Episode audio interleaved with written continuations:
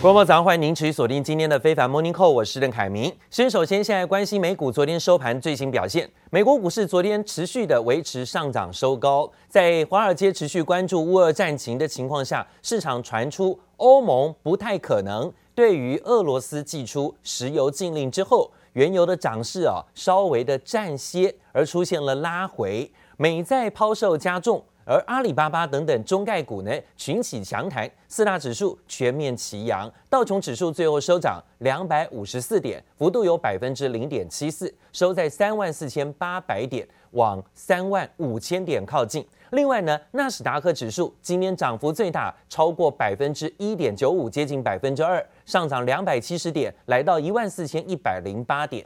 费半指数震荡走高，上涨22点，幅度0.66%。S&P 500指数上涨50点，幅度1.13%。Investors are continuing their optimistic uptrend that was started in the last 4 days of last week. I think that most investors believe that the sell-off from January 3rd through March 8th has run its course and are now looking to get into positions that they had bailed out of.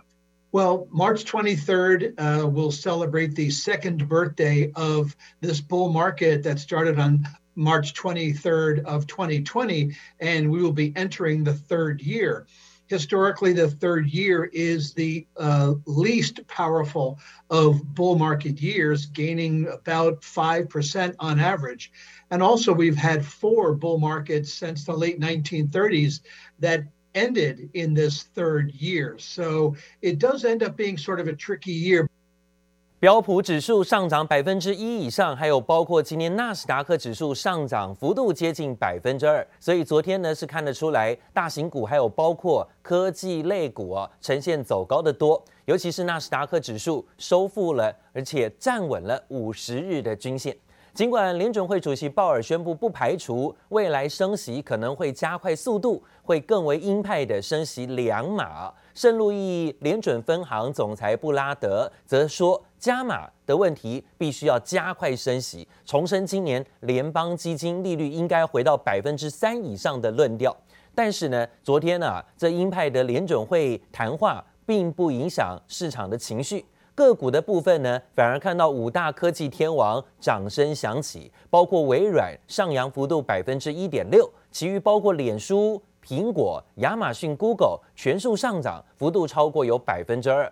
更特别是呢，特斯拉的股价又看到连日走升，上扬表现，而且呢回到了接近$1000的价位。它在今年年初最高价呢是超过$1100。这几天的反弹冲高，日 K 连红，也是接近$1000，快要重返$1000的价位了。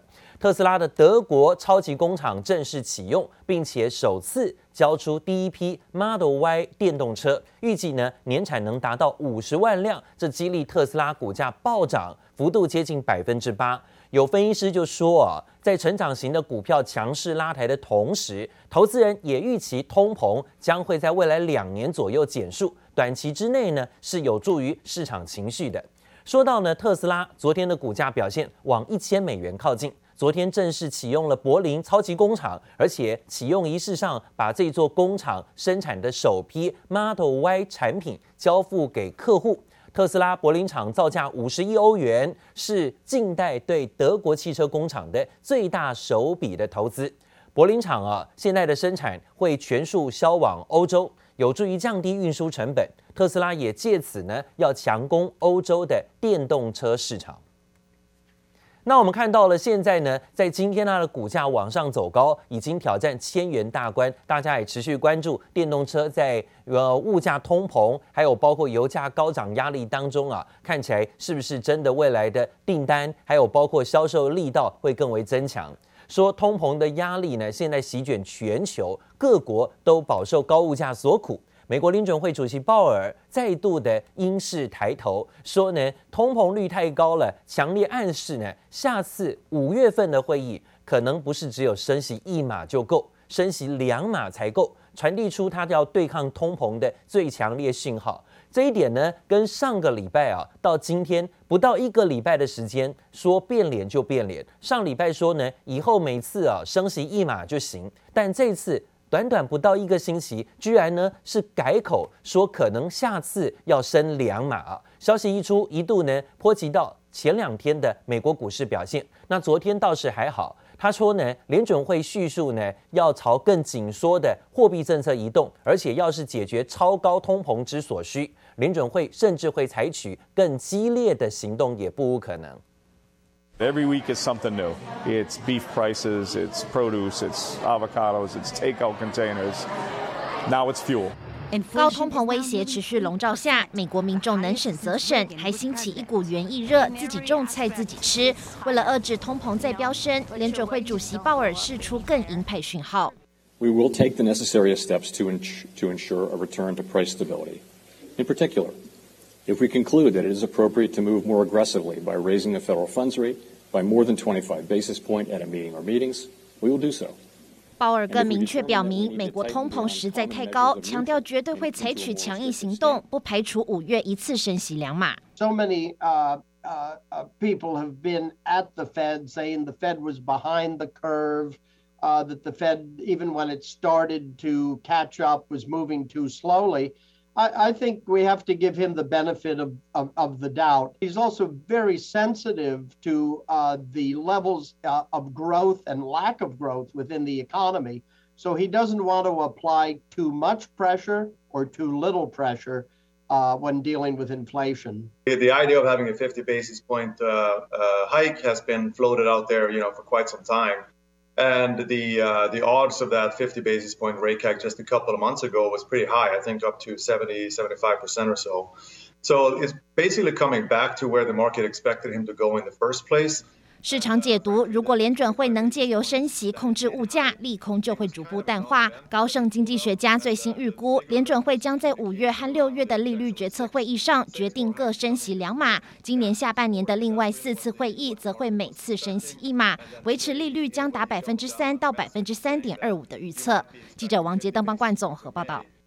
另外呢，俄罗斯久攻不下乌克兰，导致了战线延长，但是战线延长死伤就会更为的惨重。现在不管是俄军或是乌克兰，甚至包括平民，死伤呢的确呢是每天都看到新的数字，是不断的在攀高。俄军还传出是证实有使用所谓的真空弹攻击乌克兰。美国总统拜登还透露说，有迹象显示俄罗斯总统普廷考虑要使用生化武器，可能呢想把乌克兰的军队一网打尽。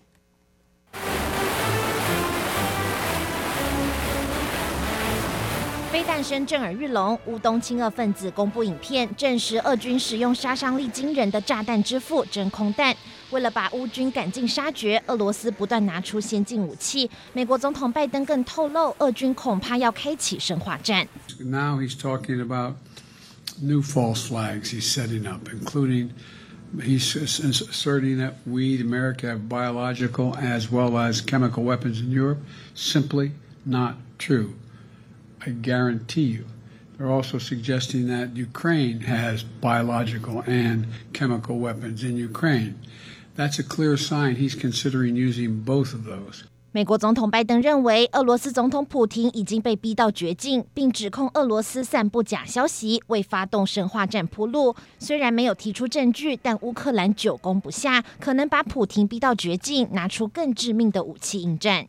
Putin gets cornered, the war is going poorly, and he gets more desperate. He may indeed turn possibly to nuclear weapons, although I think it's much more likely that he would use chemical or biological weapons. And indeed, our intelligence indicates that he is planning to do so. We've been revealing this intelligence to try to preempt that. But we'll see in the coming days and weeks.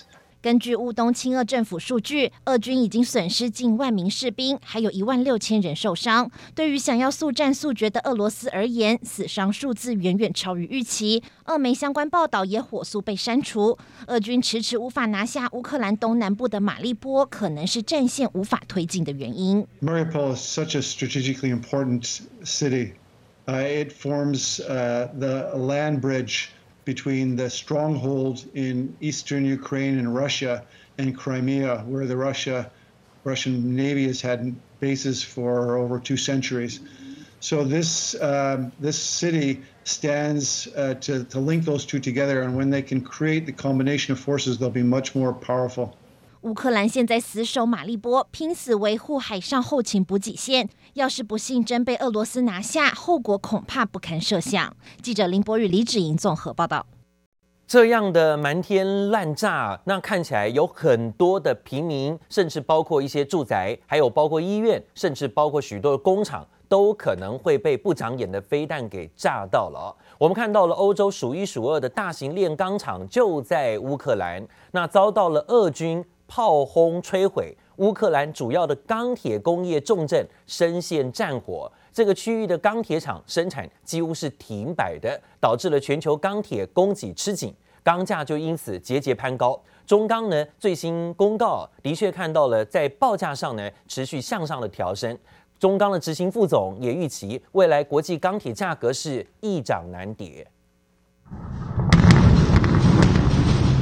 猛烈炮火袭击工厂，不断传出阵阵巨响，浓浓烟雾随之飘出。欧洲数一数二的大型炼钢厂阿佐夫斯塔尔遭俄军炮击摧毁，乌克兰主要钢铁工业重镇深陷战火，该区钢厂生产停摆。那钢厂的重建呢，也是需要时间的啦，它的物流也应该受到蛮大的影响的，所以没有2-3年、3-5年大概很难吧。钢价节节攀升，中钢也公告2月合并收335.2亿元，前2月税前净利96.8亿元，年增30%，每股税前盈余约0.6亿元。展望后市，中钢表示，3-4月盘价逐月向上，出货也将回升至100万吨的水准。随着钢市进入传统旺季，加上国际间动荡的情势，推升钢品价格再向上。我们的第2季的接单量应该会比第1季更好，我们外销的部分也都是先从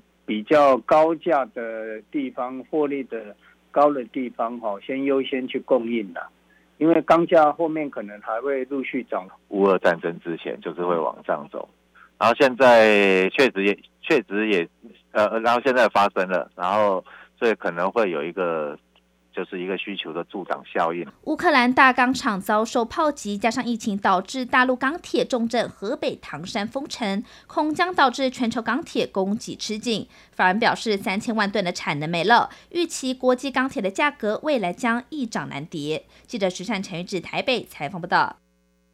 最新消息，昨天呢，乌克兰总统泽伦斯基有做最新的发表，电视还有相关的谈话。他说呢，有意要针对呢乌俄停战做新的妥协，似乎呢对于是不是要加入北约的问题，他心中已经有了答案，可能呢就是不加入北约来换取现在的停火协议。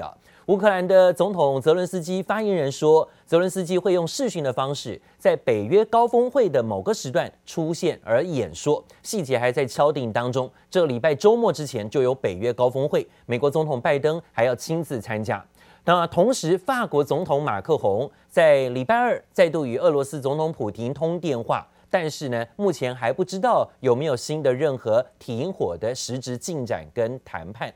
至于乌俄谈判方面呢，交战双方代表团在白俄罗斯跟乌克兰边境举行数轮的谈判之后，目前正在继续协商，尤其是进行远端协商。俄国的克里姆林宫则在今天表示，希望能够有更多实质的内容。但普廷发言人承认呢，俄罗斯尚未实现在乌克兰的军事目标，而且拒绝排除使用核武的可能性。另外呢，美国 CNN 的媒体报道，美国跟北约都有官员透露，亲俄的白俄罗斯可能很快就会参战了，支援俄罗斯。情报当局说，白俄罗斯可能会派兵超过 1.5 万人，目的地呢是乌克兰的西北部的沃伦地区。美国国家安全顾问苏利文今天也发表谈话说，美国总统拜登会利用访问欧洲的期间，宣布对俄罗斯的新制裁行动，并且表示呢，在拜登跟中国国家主席习近平会谈到现在，没有看到中国援助俄罗斯的迹象，而且会持续的对于中国进行监控。He will attend an emergency NATO summit, joined by the leaders of the other 29 NATO allies. He will join the G7 leaders.And he will address the 27 leaders of the European Union at a session of the European Council. He will announce joint action on enhancing European energy security and reducing Europe's dependence on Russian gas at long last. 拜登总统预计呢，在23号会出发前往比利时布鲁塞尔出席北约领袖高峰会，还有 G7 高峰会以及欧盟理事会议，讨论国际制裁行动，很可能会借机游说欧洲加入禁止俄国的石油进口的行列。同时呢，波兰政府也表示，已经向美国官员建议啊，要在俄国排除在 G20 之外，并且透露呢，这个提议得到了比较积极回应，很有可能是这一次拜登欧洲行的重点之一。好，另外呢，前2天呢，大家关注这个所谓的东方航空公司的飞机坠机，搜救进入到了第2天，当地的气候呢转为稍见恶劣，中国国务院的副总理刘鹤已经前往事发当地进行视察，并且展开事故调查。这架波音737客机从近9000公尺高度坠落，急速坠落，再加上事故现场居民是有听到巨大爆炸声，然后客机才像自由落体般的坠落。航空专业人士分析呢，飞机落地前可能是在空中解体，才会出现这种笔直的坠落情形。搜救人员深入山区展开地毯式搜索，但除了散落的碎片，几乎找不到任何大块可辨认残骸。中国东方航空这架失速坠落的波音737客机留下太多谜团。This is an extremely big mystery. This airplane has no history of doing anything like this. Cruising at 29,000 feet, it suddenly went into a very steep nosedive, plunging 21,000 feet in just over 1 minute. At 7,400 feet, it briefly climbed, then dove again.就算2个引擎失效，也不可能有这种断崖式坠机的画面。这起空难打破中国12年民航安全优良纪录。副总理刘鹤急赴广西坐镇调度，当地民众说是先听见巨大爆炸声，才看见机体坠落。专家推测，恐怕坠毁前已先在空中解体爆炸。There was quite an altitude drop immediate, so you know it can range from catastrophic failure in terms of.Airframe, where the pilot's incapacitated at some point. So yeah, there are a lot more questions than are answered. It could be deliberate. There could be some kind of terrorism act or something to do with one of the pilots, or it could be an in-flight structural failure, or it could be a collision, say with another smaller aircraft or an unmanned aerial vehicle.这架波音737-800和之前波音新推出的737 MAX 不同，737 MAX 在连续发生印尼失航及伊索比亚航空坠机事故后，已被中国民航局停飞。现在东航也已停飞旗下所有波音737-800客机。